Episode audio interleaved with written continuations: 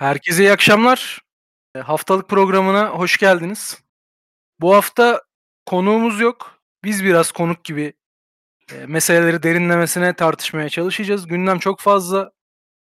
Bu gündemlere ilişkin söylenecek söz de çok fazla. Çünkü birçok sözün, eee, söylenmediğini, bunlardan çekinildiğini görüyoruz. Bunları tartışmak istiyoruz. Sosyal medyayla başlayacağız. Hani geride kaldı cuma günü oluşan gündemle ama, eee, önümüzdeki haftalarda yeniden karşımıza çıkacak. Ondan sonra Ayasofya gündemi asıl programın da merkezinde olacak biraz daha.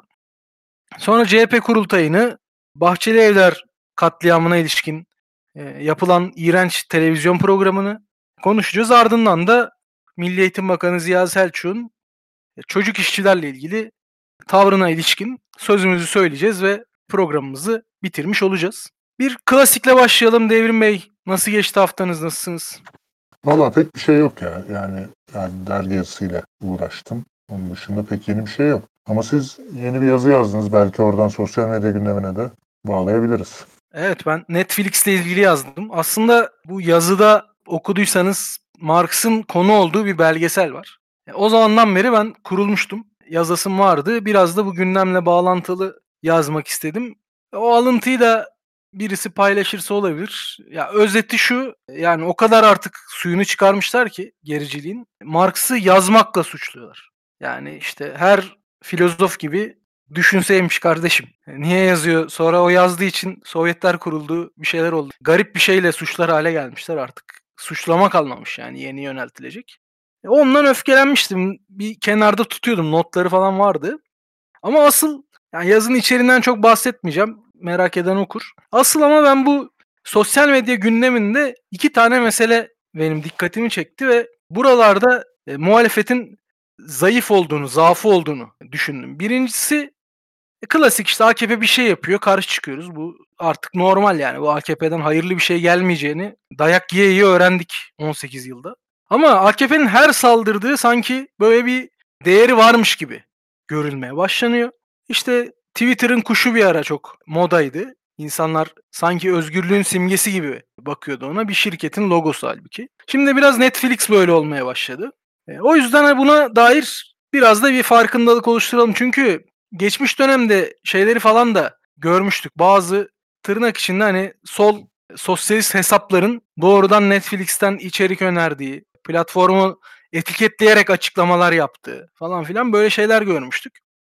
En azından bunun yaygınlaşmaması için bu platformun da kapitalist üretim biçiminin bir parçası aynı zamanda bunun gerici ve tekel bir parçası. Hani herhangi bir kapitalist şirket de değil bu. Bu dünyaya gericiliği yayan, Amerikan kültürünü yayan bir odak. Bunun şeyine girmeyeceğim hani bir komplo teorisi yapmayacağım işte bilinçli bunlar hepsini planlıyor falan. Bu böyle bir şey değil. Amerikan toplumunun ortalamasına hitap ettiğin zaman zaten sen Amerikan toplumunun ortalamasını bağlayacaksan aptalca ve gerici içerik üretmek zorundasın zaten. Hani arkasında e, FBI'nin, CIA'nin olmasına falan gerek yok. Ki e, beyaz miğferler gibi şeylerin arkasında da var. O kadar da masum değil ama masum olduğu zaman bile bu kadar büyük olduğun zaman zaten gerici işler yapıyorsun. Bunun bilinmesi lazım. Yani bir şeye AKP saldırıyor diye otomatikman ilerici diye kafamızda kodlamamamız lazım. Birincisi buydu. İkincisi yazının son bölümünde bir bahsettim. Hani yazının konusu olmadığı için özel olarak açmadım ama yani burada tartışmayı açmak iyi olabilir. Ya bir böyle internete dair internetine dokunma işte tamam diğer alanlar senin ama burası benim gibi bir hava var. Ya bu benim böyle ODTÜ'deki öğrencilik dönemime biraz götürdü. Yani böyle şey oluyordu. İşte çatışmalar falan çıkıyordu. Böyle en radikal, en dövüşelim, çatışalım falan diyenler kapının bir tarafından taş atıyordu. Polis de öbür tarafından gaz atıyordu. Ee, üniversite kampüsüne rektör izin vermeden polisin girmesi yasak olduğu için e, polis giremiyordu. Ama öyle bir şey de olmuyordu yani. Orada karşılıklı bir şeyler atılıyordu. E, böyle artık hava kararıp herkes yorulunca bitiyordu. Böyle garip bir eylem kültürü bir ara oluşmuştu. O zaman çok uyardık yani. Bu böyle bir şey değil. Bu bilgisayar oyunu değil yani. O sınırı geçince polisler yanmıyor. Bir gün geçecekler. Bu siyasi denkleme ülkenin şeyine bağlı. Bu da biraz böyle bir şey. Yani internete dokunamazsın. Burası özel bir alan. Hayır öyle değil. AKP Türkiye'de hakimse, Türkiye'de sana alanı tamamen daraltıyorsa ya da realde daraltıyorsa E sanalda da bunun karşılığı olacak. Bundan bir gün kaçarsın, iki gün kaçarsın. Dolayısıyla bu sosyal medya yasaklarına, bu saldırılara tabii ki karşı çıkacağız. Ama bu karşı çıkışın bütünlüklü. Bu iktidarı topyekün hedef alan bir karşı çıkış olması lazım. Ee, biraz bunu vurgulamak istedim. Yani bir kurtarılmış bölgemiz var. Buraya karışamazsınız. Modu sonuç vermiyor. Ki yani ODTÜ'den farklı olarak bir kurtarılmış bölge de yok ortada. Bir kaçış alanı var. Gündelik hayat. Sıkıcı, boğucu. Hem ülkenin genel gündemi, ülkede gericiliğin etki kazanması insanları boğuyor, canını sıkıyor. Ee, hem de baktığımızda çalışma hayatı ya da başka şeyler, ekonomik durumlar da zaten insanlar için boğucu bir hale geliyor. Şimdi burada e, Netflix esasında bir kaçış e, platformu. Buradan bir uzaklaşma platformu işlevi taşıyor. Bu anlamda tam sosyal medya yani tanı, kapsamına da girmiyor. Twitter örneğini vermiştim mesela. Twitter en azından kullanıcıların kendi fikirlerini beyan ettiği, bunlar üzerinden e, bir gündem yaratabildiği bir platform.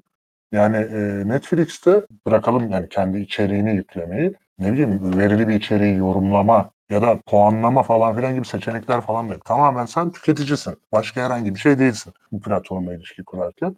Dolayısıyla hani bir özgürlük kalesi ya da çok anlamlı bir yer e, olarak tanımlamak yanlış.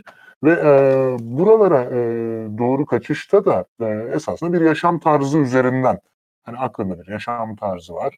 E, o yaşam tarzı kendi yaşam tarzı, kendi gündelik hayatı mevcut kanallarda, mevcut televizyonda e, pek yer bulamıyor insanların. Dolayısıyla biraz Netflix platformu e, öne çıkıyor. Ama orada da sunulan esasında kültür çok yeni, ilerletici, buradan bir çıkış temsil eden bir şey değil. Aksine gericiliği e, propaganda e, eden e, siyasi örneklerini verebiliriz. Onun dışında da daha basit, politik görünmeyen dizilerdeki e, kurgulanan anlatı, oradaki bireylerin rolü falan filan itibariyle de pek ilerici bir zemini yok. Üzerinde. Dolayısıyla bu kaçış insanları gerileten de bir kaçış. Bu kaçış insanların politikayla sonra ilişki kurma e, mekanizmalarını da zayıflatan bir kaçış. Dolayısıyla böyle e, garip anlamlar yüklemek bu platforma yanlış olacaktır diyebiliriz. Peki daha detaylı konuşuruz zaten yine gündem olacak. Ama ben de buna benzer platformlara ilişkin yazmayı sürdürmeye çalışacağım. Fırsat buldukça buna dair bir şeyler e, çıkarırız yine tartışırız. Şimdi asıl gündeme gelelim yani. Cuma günü bizi oturduğumuz yerde gerçekten çileden çıkaran.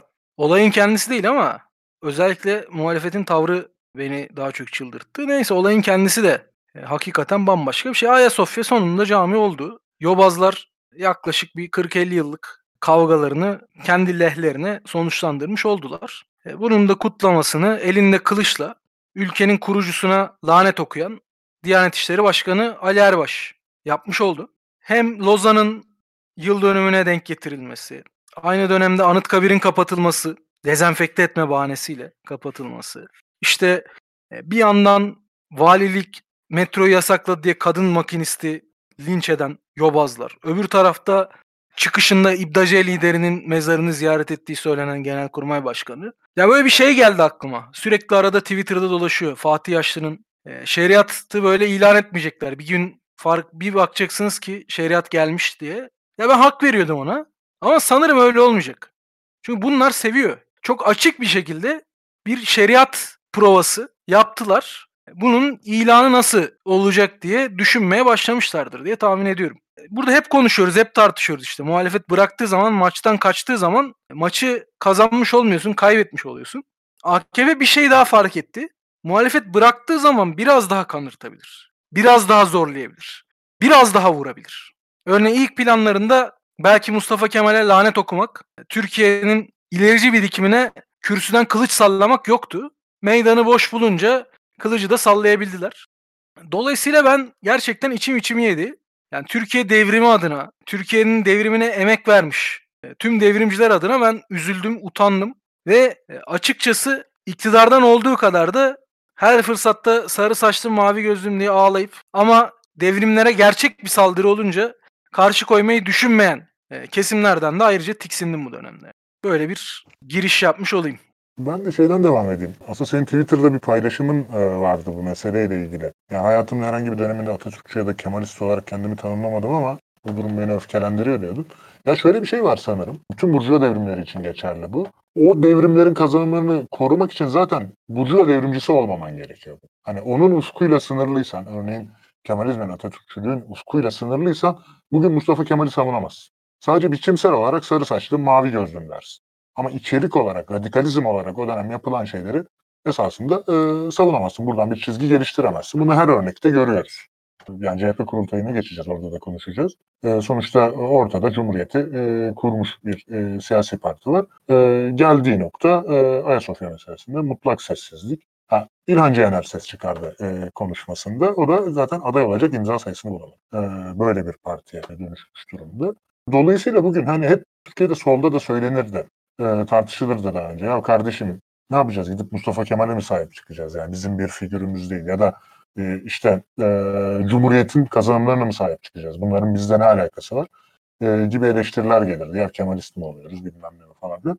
Hayır zaten bunlara başka sahip çıkan olmadığı için bu iş sosyalistlerin üstünde. Ülkenin ilerici kazanımlarına e, başka sahiplenen olmadığı için bizim üstümüzde ve ondan dolayı da daha rahatlıkla, daha bir serbestliğiyle savunma şansımız da var.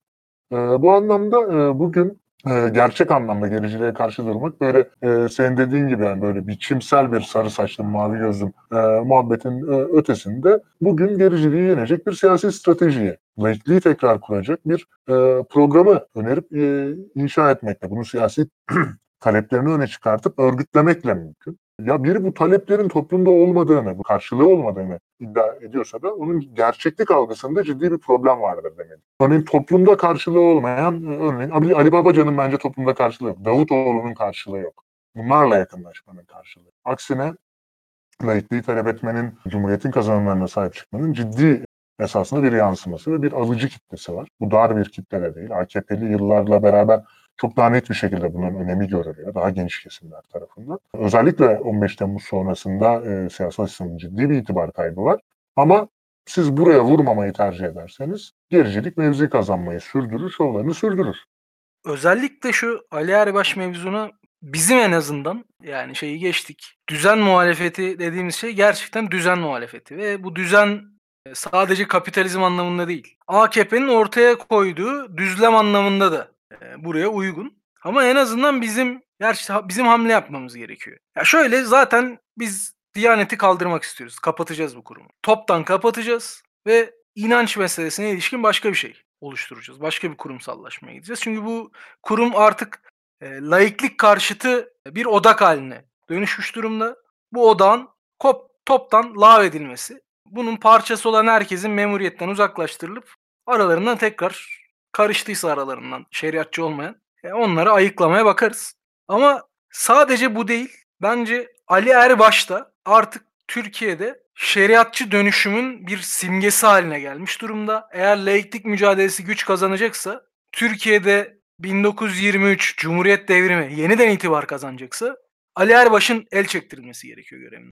Derhal ilk iş. Bu hem bu ülkenin kurucusuna, bu ülkenin devrimlerinin kendisine kürsüden lanet okunamayacağının kanıtı hem de bu ülkeye kılıç sallanamayacağının da kanıtı. O kılıcı kime salladı bunlar ya? Biz bilmiyorduk başkası mı vardı İstanbul'da? Yeni mi fethettiler? Fetih sembolüymüş bilme Osman Osmanlı'da mı yaşıyoruz? Osmanlı geleneğiymiş. O kılıcı bize salladılar bize. O kılıcı bu ülkenin aydınlık insanlarına salladılar. Bu ülkenin devrimcilerine salladılar. Bu ülkenin ilericilerine salladılar. O kılıcın kendisini tutanı kesmesi gerekiyor. Ya onu kesecek ya bizim kafamızı kesecek. Arası yok. Dolayısıyla bizim sert olmamız, uzlaşmaz olmamız ve bir şekilde öyle veya böyle bir kavgayla bir kavganın sonucunda Ali Erbaş'a görevinden el çektirmemiz gerekiyor. Dediğim gibi bunu yapamazsak bir sonraki saldırıyı bekleriz. Bunu yaparsak başka bir şey kanıtlarız. Bu ülkenin ilerici birikiminin de o kılıç kadar belki o kılı, elinde salladığı kılıçtan daha keskin olduğunu kanıtlamış oluruz. Ya bir de şöyle bir şey var. Ben cidden o yanılsamayı tekrar vurgulama gereği duyuyorum. Bugün bir e, İstanbul Sözleşmesi konusunda bir anketi gördüm. Metropol Araştırma Şirketi'nin de sanırım. Mesela orada bile toplumun çok ağırlıklı bir kesim %69 gibi karşı yani kaldırılmasına hani e, bu sözleşmeden çıkılmasına karşı olan bir oran vardı. Dolayısıyla bu toplumda e, bizim temsil ettiğimiz, bizim temsil edebileceğimiz, ilişki kurabileceğimiz taleplerin bir karşılığı olmadığını düşünmek laikliği savunanların toplumsal düzlemde güçsüz olduğunu düşünmek çok nedensiz. Şimdi Ayasofya'ya gelen kitlenin fotoğraflarına bakıp aa karşımızdakiler çokmuş hani sayı olarak. Ya bunlara karşı durulmaz e, denilebilir. Hiç öyle bir durum yok. Zaten bu olduğunu hep bildiğimiz bir Çok falan değil Ama- abi. Miting, miting alanına çizmişler e, seccade şeyini. Tamam miting alanına otopark gibi yapmışlar. Onda biri dolu değil. O miting alanına göre laf söylüyor toplayanlar da. Sayı söylüyor. Öyle çok falan da değil yani. Sahtekar bunlar. Kusura bakma abi tekrar. Ya bir de iktidar desteğiyle, iktidar organizasyonuyla böyle meşruiyet kanalı bulunca bu tarz organizasyonlarda gelir tüm kitlesiyle orada e, görünürlük kazanır. Bir gövde gösterisi yapmaya çalışır. Bundan daha doğal bir durum yok. E, ama esasında çok olan biziz ve bu çok olan söz tamamen sahipsiz. Çünkü bütün düzen partileri artık laiklikten vazgeçmiş durumda. En azından eski anlamıyla laiklikten vazgeçmiş durumda. Laikliğin sınırını nerede çizecekler, ne yapacaklar? Yani düzen muhalefeti açısından bir laiklik tanımı varsa ne olur bu? Hani işitli olmasın ama şey cemaati iyidir mi diyecekler. Falan bu bizi ilgilendiren bir şey değil. Bunları nasıl tanımlayacağız? Bizi ilgilendiren şey toplumdaki tepki, toplumdaki algı. Ve buna baktığımda ben şunu görmüyorum kesinlikle. Ya Ayasofya'nın açılmasına sevinen vay efendim Yunan'dan bilmem neyi aldık falan filan diye böyle garip Osmanlıcı e, hayallere sa- sarılan topluluğun ağırlığı hiç de fazla değil. Bu AKP'nin en militan tabanı, İslamcılığın en militan tabanı sadece bunu düşünüyor. Ortalama insanlar, normal insanlar e, bu algıda değiller. Dolayısıyla bizim laiklik başlığı üzerinden bir taraflaşma kurmamız iktidarı zayıflatacak, yalnızlaştıracak bir sürece yol açabilir. Taraflaşmayı buradan kurmamız lazım. Şöyle bir algı da var e, özellikle düzen partilerinde. Zaten AKP gidecek. Hani gideceği için çok zorlamayalım, kendi seçmeninden e, destek alalım. Ya böyle olursa, sen bu tarz bir politika yürütürsen siyasi hamlelerinde de gericilik e, bu başarıyla yaparsa o zaten gidecek tablosu da hızla değişir. Seçimlerin ne kadar adil olabileceğinden olup olmayacağına kadar bir sürü değişikliği rahat rahat yapabilirsen gidip Anayasa Mahkemesi'ne başvurursun. Ya bir de şey bir saçmalık olabilir mi bu tarz meselelerde yani Anayasa Mahkemesi demişken aklıma geldi ya Anayasa Mahkemesi'nde bireysel başvuru hakkı diye bir şey var. Ya kardeşim ben başvururum sen o zaman vatandaş başvurur değil mi? Sen siyasi partisin. Sen ne işe yarıyorsun? Mecliste vekillerim var mı? Ben niye var mi? mesela? Komikli tweetler atarlar abi. Ya şunun için mi var mesela CHP? Ya AKP'den iş alamayan müteahhitler de iş alabilsin falan diye belediye alan bir parti olsun. Bu mu yani bu partinin varlık amacı mesela? Ha, neye yarıyor? Somut olarak bir şeye muhalefet etmiyor ee, kesinlikle. Bu anlamıyla bizim bu alanı sosyalistler olarak hızla e, doldurmaya çalışmamız ve hızla buradan toplumsallaşma, örgütlenme kanalları yaratmak için planlar yapmamız lazım. Yani Ali Erbaş'ın istifası e, noktasında verilebilecek bir mücadelenin ben de e, bu anlamda etkili olabileceğini, sosyalistlerin bir e, temsiliyet kazanmasına da kazanması anlamında da faydalı olabileceğini düşünüyorum. Sen devam et. Yani bunu tekrar konuşuruz. Bu CHP neye yarıyor dedin ya. Ya valla yarıyor çok güzel bir işe yarıyor. Ya bu ülkede birileri öfkelendiği zaman ya bu kadar da olmaz dediği zaman dur hallederiz abi sen şey yapma. Dişini sık kenarda bekle. Olur gelir geçer bunlar. Bu, bu, bu şeye yarıyor yani. CHP şey gibi yani böyle anestezi gibi vuruyorlar. Kesip biçiliyorsun ama hissetmiyorsun yani. O işe yarıyor. Bazı insanlar için bu ihtiyaç. Çünkü yani bıkmış artık o kadar acı çekmekten. Onun farkında olmaktan. Ama vücut ölüyor yani.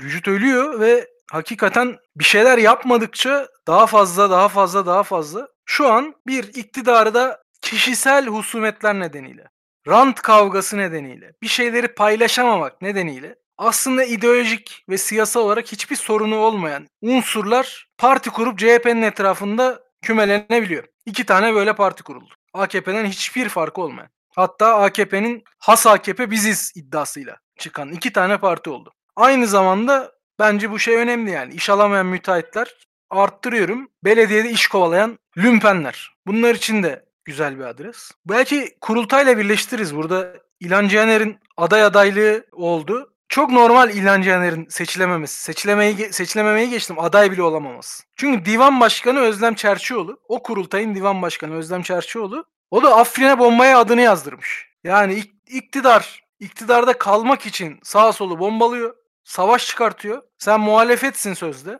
Ve sen muhalefetin kurultayının divan başkanı bombaya adını yazdırmış. Nasıl karşı çıkacaksın? Senin layık cumhurbaşkanı adayın şeye Ayasofya'da yer bulamadı. Gitti Sultanahmet'te namaz görüntüsü verdi. Ya bir de e, şöyle bir durum var. E, ya kurultay geçtik diye düşünüyorum şu an biraz ya da. Ya ben şeyi söyleyeyim bir tek. Ya bu yurt- bu bombaya isim yazdırma meselesini e, söyledim. Ya şimdi bu ciddi bir e, e, yozlaşma durumu yani ilginç bir insani durum. Yani bir bombanın üzerine ismini yazdırmak yani oraya gidip birilerini öldürecek bir şeyin üstüne ismini yazdırmak zaten. Bunun dışında ya aynı kurultayda mesela Kılıçdaroğlu'nun konuşması vardı ben e, sabredip baktım e, biraz. E, yurtta sulh, cihanda sulh ilkesinin tekrar test edilmesinden bahsediyor. Ya hangisisin? Hangisini savunuyorsun? Yani ne- neye inanmalıyız mesela seninle ilgili? Ya da mesela işte liyakat ilkesi test edilmeli. Liyakat çok önemli diye böyle beş tane şey yapacağız falan demiş. Biri bu. Ya yapacaksan İstanbul Büyükşehir Belediyesi'nden başlayabilirsin mesela. Ali Babacan'a sadece yakın diye geçmişinde yolsuzluk şu bu olan birilerini atamayarak e, başlayabilirsin işe. Ama e, bu, bunu yapmıyorsun. Senin pratiğin bu değil. Dolayısıyla söylenen şeyleri ya da herhangi bir tartışmayı ciddiye almak da e, çok güçleşiyor kesim adına. Yani inanılmaz ya. Ve kurultaya geçtiysek zaten eğer Ayasofya gündeminin üstüne gelmeseydi muhtemelen oturup dalga geçecektik. Yani bu kadar ülke kritik durumda olmasaydı çok komik bir şey olacak. Adına iktidar kurultayı koymuşlar. Zaten pandemi döneminde e, böyle kimse ne yaptığını bilmiyor. Ne olduğu belli değil. Gelen giden söylemler hiçbir şey belli değil yani. Böyle aradan çıksın diye yapılmış bir şey. İsmine de böyle şey komik komik iktidar kurultayı koymuşlar. Gerçekten şey AKP diyor ki ben bu ülkeyi sahipsiz görüyorum vuracağım. Bunlar da diyor ki ya sahipsiz zaten. Hakikaten başka bir şeyin de bugün farklı bir karşılığı olacağını da düşünüyorum ben. Şimdi bu kadar boş kalmaz. Siyaset e, meydanı bu kadar boş bulabileceğiniz bir şey değil. Esra Tokat şey sormuş. Ali Erbaş konusunda nasıl bir mücadele kurgusu öngörüyoruz diye sormuş. Ya pratik detaylarını bilmiyorum. Konuşuruz. Zaten hani gündem yeni. Ama politik olarak Diyanet'in bu adam varken işlediği suçları çünkü bu ilk de değil. Daha önce işte eşcinsellere laf etti. Arabalarla gündeme geldi. Yani bu adamın faciaları çok. Bu adamın bu ülkeye verdiği zarar çok. Bunların bütününü hedef alan ve en sonda kılıç hadisesini koyan ya bu adam ya bu toplum yani. Bu ülkenin insanına kılıç sallıyorsan o kılıç kesecek. O kılıç çıktı bu şey gibi. Şey silah çıktıysa o silah patlar. O kılıç kesecek yani. O kılıç kınından çıktı. Kameralara yakalandı. O kılıç kesecek. Ya sahibini kesecek ya bizi kesecek. Dolayısıyla bizim bu adamı el çektirecek bir siyasi kampanyaya, topyekun mücadeleye ihtiyacımız var. Bu ülkenin insanının, bu ülkenin ilericilerinin, bu ülkenin devrimci değerlerinin sahipsiz olmadığının gösterilmesi gerekiyor. Çünkü adam gerçekten başlı başına şeyin temsilcisi yani. Bu ülkede değerli ne varsa ona düşmanlığın temsilcisi.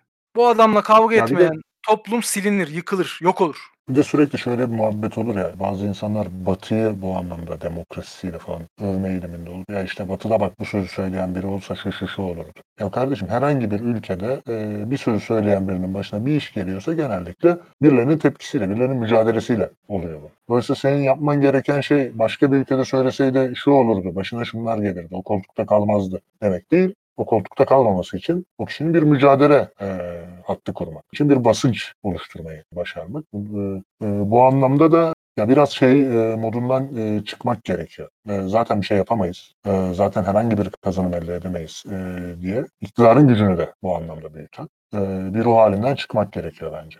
Peki biraz daha kurultayla ilgili ne söyleyebiliriz ekstra?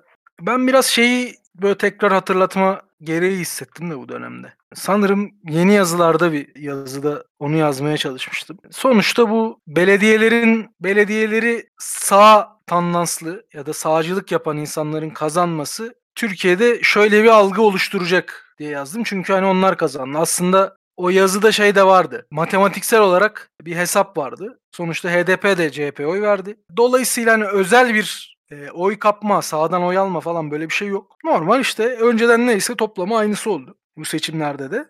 Ama sonuçta bu şöyle bir şey. Bir strateji uyguladı CHP yönetimi ve kazandı. Dolayısıyla bu o stratejinin hanesine yazılır. Onu biraz vurgulamaya çalışmıştık. Şimdi bunu tekrar görmek ve biraz belki de biraz vurgulamak gerekiyor. Yani bu sağcılığın kazandırdığı falan yok. Böyle bir oradan güç alıp bu kurultayı yapabiliyorlar. Oradan güç alıp Ayasofya meselesinde ortamı bomboş bırakabiliyorlar. Hayır, sağcılık toplumu sağcılaştırıyor. Sonuçta insan e, şey bir varlık değil. Fikirleri sabit, değişmeyen, böyle nesilden nesile aynı fikirlerin aktarıldığı falan öyle bir canlı değil yani. 100 yıl önce bu ülkede cumhuriyetçi mi vardı? Erdoğan çok doğru bir şey söylüyor. Diyor ki bu cumhuriyet topluma sorulmadan kuruldu diyor.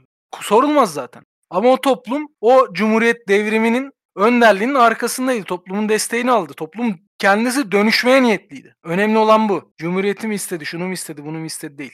o toplumu dönüşmeye niyetli hale getirmek. Bitmiş Osmanlı toplumunu, yok olmuş, tükenmiş Osmanlı toplumunu tebaadan yurttaşa dönüşmeye ikna etmek. Bu mücadelenin parçası olmaya ikna etmek. Bu, bu, bu önemliydi. Şimdi bugün de önemli olan bu. Bugün de bitmiş, yıkılmış, dağılmış Türkiye toplumunu başka devrimci bir geleceğe, sosyalist bir geleceğe ikna etmeye ihtiyaç var. Çünkü sosyalist gelecek için mücadele edilmediği zaman Cumhuriyet de lafta kalıyor. Başka şimdiye kadar zaten var saydığımız ilerici değerler de lafta kalıyor. Yavaş yavaş hepsi ortadan kalkıyor. Biraz bunu vurgulamak istedim yani. Sadece şöyle bir şey değil hani biz at, atıyoruz işte bu sağcılık işe yaramaz falan değil. Somut olarak da böyle işe yaramaz yani. Ya da yarar. Kimin işine yarar? Bunları sormaya ihtiyaç var. Ya bir de AKP programını birebir uygulayacaksan AKP'den kurtulma ihtiyacı nereden doğdu? Hani e, bu da tuhaf bir şey. Bırak adam yapsın yani. Kendi programı zaten. Yani çok CHP kurultayıyla ilgili söylenebilecek bir şey de yok yani e, ortada. E, çünkü or, ortada bir tartışma da yok esasında. Zaten girdiği mevcut hattı hani bir daha e, sağlamlaştıran, hani sahada işbirliği meselesini sağlamlaştıran bir kurultay. Onun ötesinde bir önemi yok e, bana kalırsa. Belki şeye geçebiliriz diğer gündemlere yavaş yavaş. Peki ben son bir ek yapıp oradan diğer gündeme geçiş yapayım. Ya burada İlhan Cihaner'in meselesi önemli o konuşma bence değerli bir konuşmaydı. Ama zemini yanlış. Hani onu da e, vurgulamış olayım yani. O zeminde CHP zemininde öyle bir konuşmanın öyle bir e, şeyin CHP'nin buna tahammülü yok. Bununla CHP'nin bir alakası yok. Dolayısıyla o anlamda o çıkıştan, o konuşmadan, o gidişattan bir ümit beslemenin de bir manası yok. Ne kurulacaksa mevcut kemikleşmiş, herhangi bir derde derman olamayan partilerin dışında kurulacak. Bugün ya da gelecekte Türkiye'de. Şimdi boşlukta biri daha konuştu. Haluk Kırcı Bahçeli Evler katliamının 8 Ekim 1978'de 7 tipli gencin vahşice bunu özellikle söylüyorum. Vahşice, canice katledildiği. Katliamın fa- faillerinden birisi. Perşembe akşamı Haber Global isimli bir kanalda gevrek gevrek bunun bir katliam olmadığını, intikam olduğunu, ondan bu dönemlerde normal olduğunu, aslında iki kişi öldüreceklerini ama işte yedi olunca sanki şeyden bahsediyor yani. Yemek yemekten bahsediyor. Biz iki yemek söyledik de yedi tane gelince yedik der gibi. İnsan canından ve insan canının ötesinde hakikaten bu ülkenin şu güne düşmemesi için mücadele eden devrimci gençleri vahşice katleden e, Haluk Kırcı ve başına hiçbir iş gelmeden rahat rahat bu boşlukta katliam övdü televizyonda ve biz Netflix konuşuyoruz. İşte ne konuşuyoruz? İşte eşcinsellik mi var? Cinsellik mi var? O mu var, bu mu var? Aile değerlerimize, ahlakımıza e, aykırı mı? Adam yaptığı katliamı ballandıra ballandıra televizyon ekranında anlatabiliyor ama. Ve hiçbir ceza almayacak. Bu kanal da hiçbir ceza almayacak. Ama siz bir devrimcinin mücadelesini anlatırsanız bu ülkede o zaman suçu ve suçluyu övmekten, terör propagandasından kanunlara göre suç olmasa bile en azından bir nezarete uğrarsınız. Bir bilgisayarınıza telefonunuzu alırlar. 3-5 sene bekletirler eski yene kullanılmaz hale gelene kadar bir bekletirler. Böyle bir şey var. Bu ülkede böyle bir rahatlık var. Katliam övmek serbest. Ya devrim sen ne dersin? Sen zaten özetlemiş oldun büyük ölçüde. Ya bunun bir de e, bir habercilik faaliyeti olabilecek nesi var? Mesela bu Haluk Kırcı insan öldürme dışında ne de bilir kişi yani? Hayata dair e, izleyiciye katabileceği ne var? Neden bir programa çıkartırsın? E, bunun hedefi ne? Bu anlamıyla toptan hani o sorunun sorulmasının ötesinde ya da Haluk Kırcı'nın yaptığı açıklamanın ötesinde doğrudan doğruya kanalın bir e, sorumluluğu var burada. Yani katilleri ekrana çıkartıp suçlarını e, öldürmek ya da bunları meşrulaştırmak yani nereye oturuyor? E, bunu e, birincisi e, sormamız, sorgulamamız gerekiyor. Ya ikincisi e, şunu da gösteriyor bana kalırsa bir rastlantı e, olduğunu düşünmek yanlış olur Haluk Kılıç'ın böyle bir dönemde e, televizyona çıkması.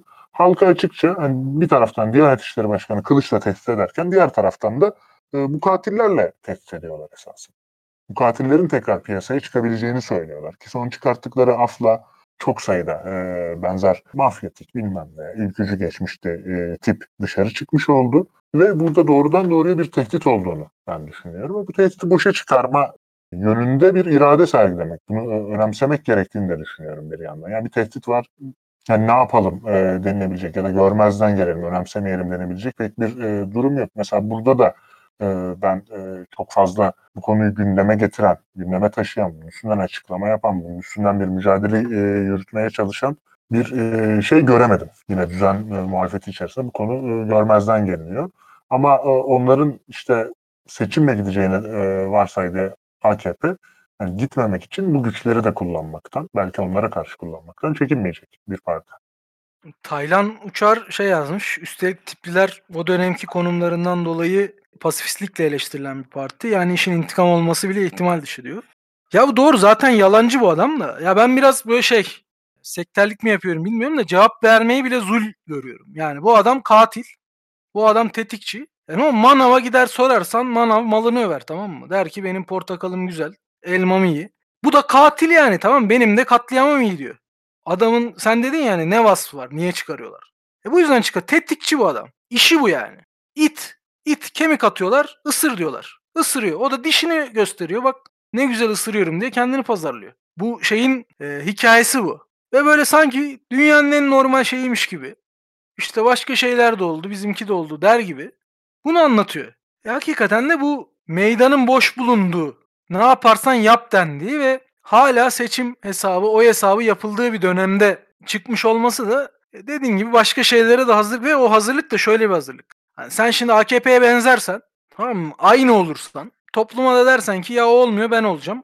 Ne farkım var? Aynıyım. O zaman AKP sopayı gösterdiği anda bak benim gidişim kan, kanlı olur.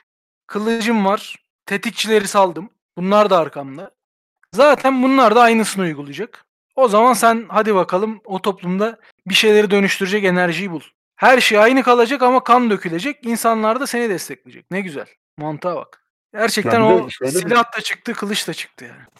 Ya şöyle bir işlevi de var. Bir yandan da 80 öncesinde Türkiye'de sosyalist hareketin politik mücadelesini şuna indirgemeye de yarıyor bu tarz e, görüşler. Sanki bir sağ sol çatışmasından ibaret. Gençlerin gençlik heyecanının verdiği dürtülerle şiddet sergilemesi, bunun karşılıklı olması, bir bilinçsizlikle kandırılması toptan herkesin falan filan gibi bir durum var gibi bir algıya da hizmet ediyor bu katilleri çıkarmak. Yani zaten MHP kendisi itibarsız bir organizasyon olduğu için ülkücüler.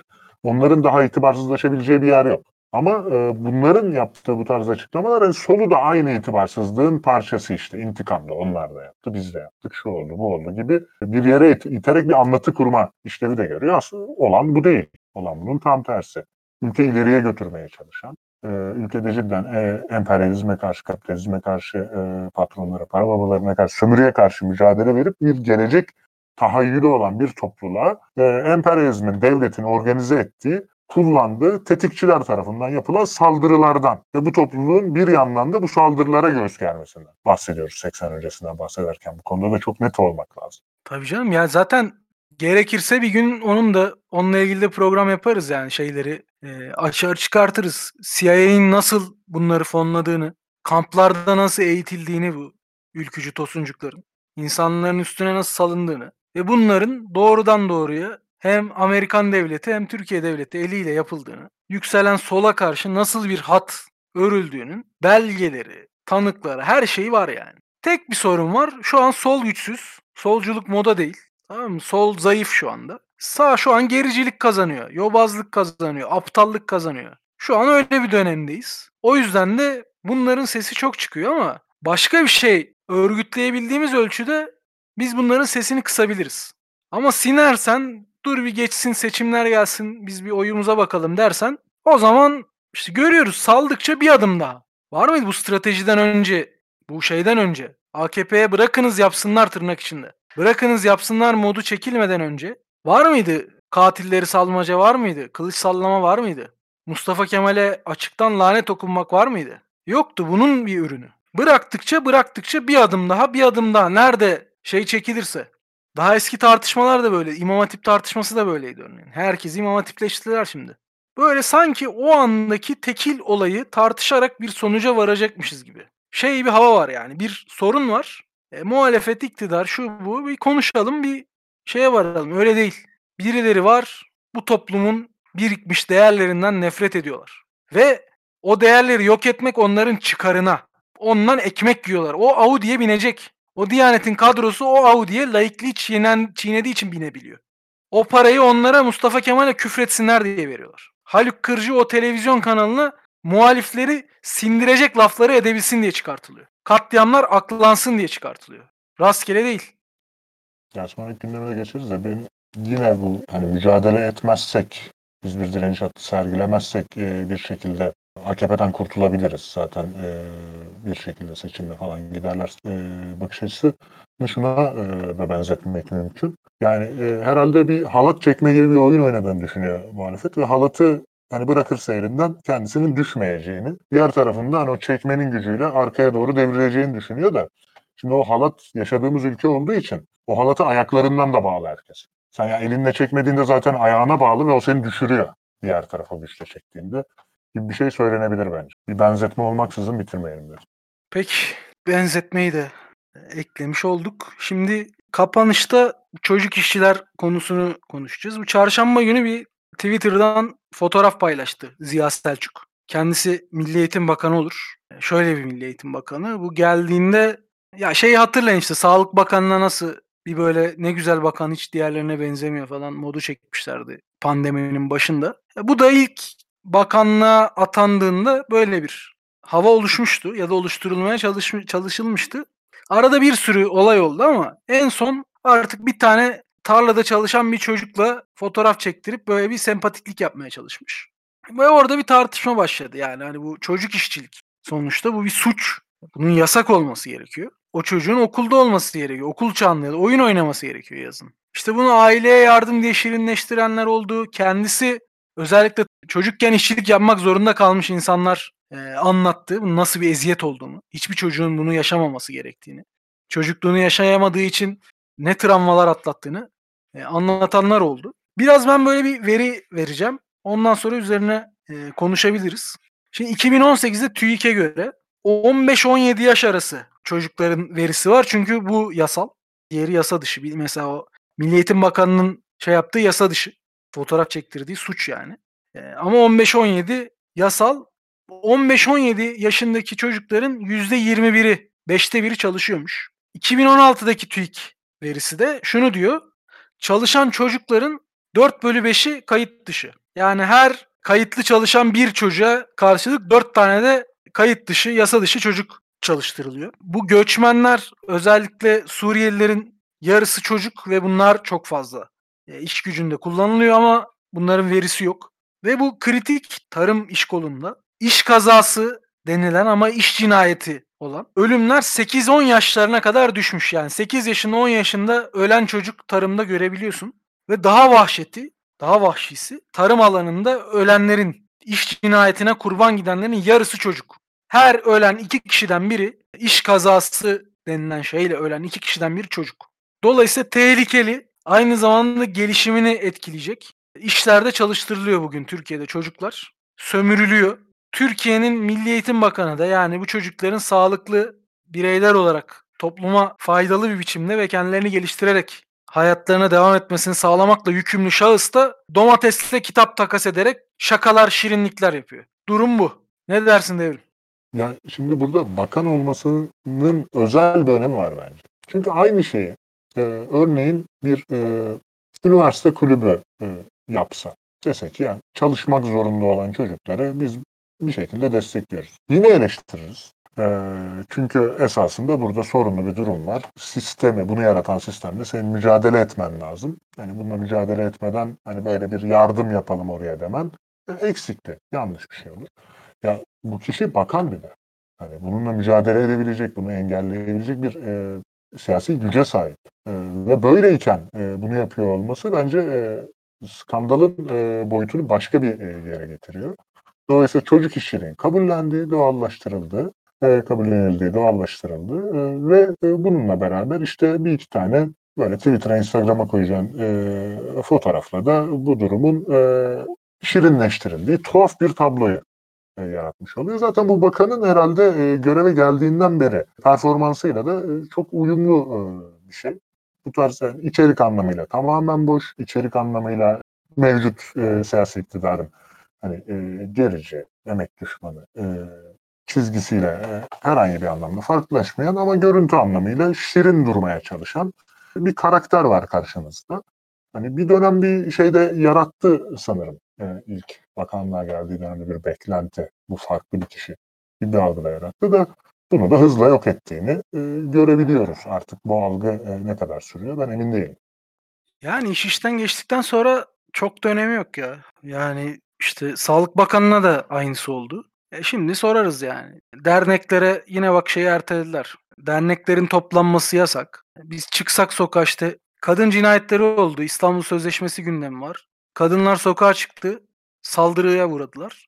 Bir de o şeyi düşün yani. O yobazların sözde barikatları geç, geçmesini düşün. Ayasofya'ya giden. Yani sözde barikatları aşmasını düşün. Sonuçta hani Sağlık Bakanı bir de şey başka bir şey olsa mesela şey yazardı. Anladın mı? Ya işte emekliler bilmem ne oluyor. E yok yani demek ki yani öyle bir bu ülkenin bu iktidarın herhangi bir şeyine biraz önce Kaz Dağları'na giden eylemcilere de saldırı olmuş. Gözaltına alındılar. Ya bu pandemi bir şeye dönüştü. Muhalefetin eylem yasağı için bir kılıf oldu. Sağlık sorunu. İktidara ama yasa çıkarmak da bedava. Saldırmak da bedava. Gerekirse kitleleri toplamak da bedava. Her şey yapılabiliyor. Bu iktidarda bakanlık yapan birisinden zaten bu anlamda herhangi bir tutarlılık, utanma, bir çocuklara veya insanlara da herhangi bir şey beklenemez zaten. Baştan beklemek o yüzden yanlıştı. Ya bunu hak etmeyen, bu iktidara uyumlu olmayan bir bakanlığa atansa hasbelkader haberi olmadan yapacağı ilk icraatının istifa etmek olması gerekir. O zaman evet bu kaliteli bir bakanlık gösterdi. Çok faydalı oldu. Bu ülkeye zarar vermeyerek çok faydalı işler yaptı diyebilirsin. Başka türlü mümkün değil yani. Yani suç örgütünün şeyi mi olur? İyilik yapan kolu mu olur yani?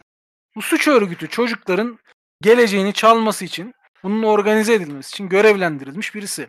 Ve onu da o çocuk işçi fotoğrafı özellikle gündeme aldık. Bilmediğimizden ya da tanımadığımızdan değil. O gösteriyor. O bir resim, o bir şey. Aha bu yani AKP'nin gençliğe, e, eğitime bakışı bu. Milli eğitimden anladığı şey bu. Türkiye'ye ne reva görüyorsa çocuklara da benzer bir şey reva görüyor. Çocuktan alışsın sömürüye. Çocuktan alışsın istismar edilmeye. Peki bu gündemi de herhalde tamamlamış olduk. Yani soru varsa onlarla devam edebiliriz. Senin söyleyeceğin bir şey var mı? Benim ekstra bir şey yok. Esra bir şeyler yazıyor. O zamana kadar hani sadece Ali Erbaş meselesini önemsemek gerekiyor. Şirin Ünal'lı yazmış Esra. Ee, evet o e, özellikle kendi evinde işlenen ve muhtemelen bilmiyoruz ama muhtemelen kendisinin parmağı olan cinayet konusunda ve Ayasofya'da verdiği görüntüde yalnız kalması e, önemli bir veriydi. Aslında bu şeyi gösteriyor. Yani bunlar yapıyor yapıyor ama birileri karşı koyduğu zaman orada şey önemli. E, Metin Cihan bulmuş kendi akrabası dışında e, bir kişi bile o fotoğrafa şey yazmamıştı. İşte Allah kabul etsin şu bu bilmem ne tebrik ederiz falan. Hiç sadece e, Nadire'ye ne oldu yazıyordu.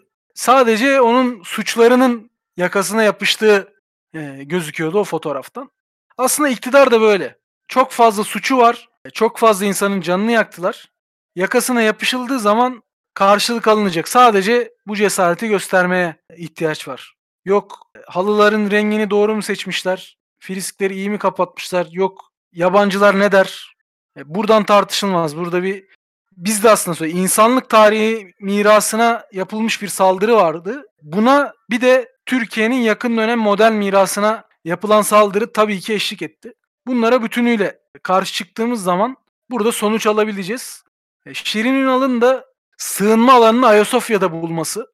Yani bu cinayetten, e, vahşetten kendini aklamak için Ayasofya'yı kullanmaya çalışması ama kullanamaması. Bunu başaramaması Esra iyi ki hatırlattın çok önemli bir gösterge.